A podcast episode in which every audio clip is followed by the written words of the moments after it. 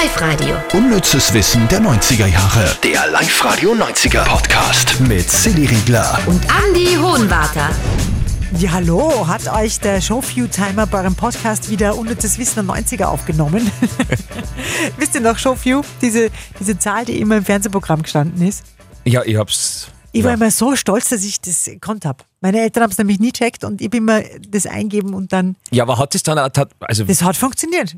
Also Showview war quasi der exakte Timer, wann wirklich was anfängt und, und zu Ende geht. Weil oft war es ja so, du hast jetzt einen Film eingespeichert und der Gottschalk hat davor wieder überzogen bei Wetten das und dann war beim Film wieder nur die erste Stunde drauf und das war extrem ärgerlich. Und bei Showview hat es wirklich genau dann aufgefangen äh, zum Aufnehmen, wenn der Film auch angefangen hat und auch äh, gestoppt. hat man da einen speziellen Videorekorder gebraucht oder, oder war das bei jedem Ja, möglich? nein, nein, das war erst bei den späteren. Okay. Na, dann haben wir wahrscheinlich daheim einen früheren gehabt. Ja, wahrscheinlich. ja.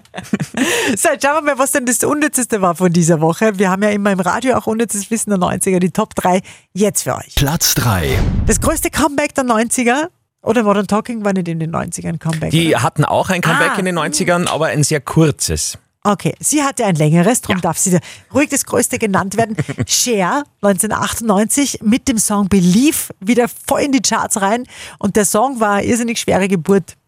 Ja, man hört ja sehr oft bei vielen Songs, was ich nicht, Lemon Tree und so, das war in zehn Minuten geschrieben. Und bei diesem Song hat es tatsächlich sechs Jahre gedauert. Sechs Songschreiber waren beschäftigt, drei Produzenten, bis dieser Song so geklungen hat, wie er geklungen hat. Boah. Länger als ihr Gesicht wahrscheinlich war der.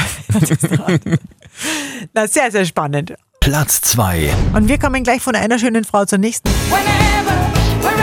Nämlich zu Shakira. Die ist Ende der 90er vom Kirchenchor abgelehnt worden. Und das fällt ja schon fast unter, unter Mobbing. Also ich, mir, mir hat das so leid dann, wie ich das die Woche gehört habe. Warum? Ja, weil äh, es hat geheißen, Shakira, du klingst leider wie eine Ziege.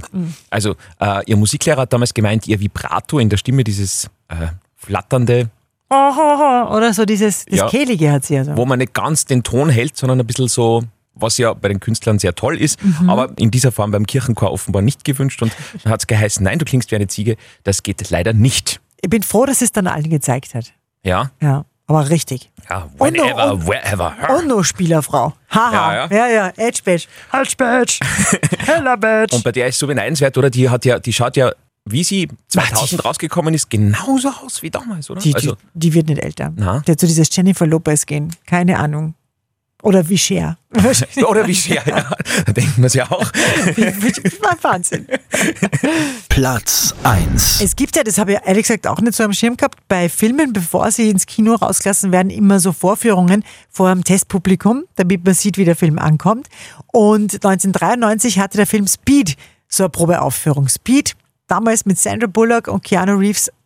Den muss ich mir wieder mal anschauen, übrigens. Also, Auf den äh, wirklich Guster jetzt, ja, ja? Mhm. voll. Das ist ja das, wo unter anderem diese, diese lange Szene in dem Bus ist, wo äh, der Bus nicht langsamer fahren darf als 50 Meilen pro Stunde, weil sonst explodiert die Bombe. Also irrsinnig spannend.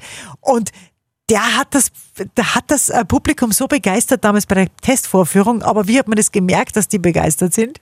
Ja, also Probevorführung, du hast es schon gesagt. Äh, Kinostart wäre eigentlich für den August 1993 geplant gewesen.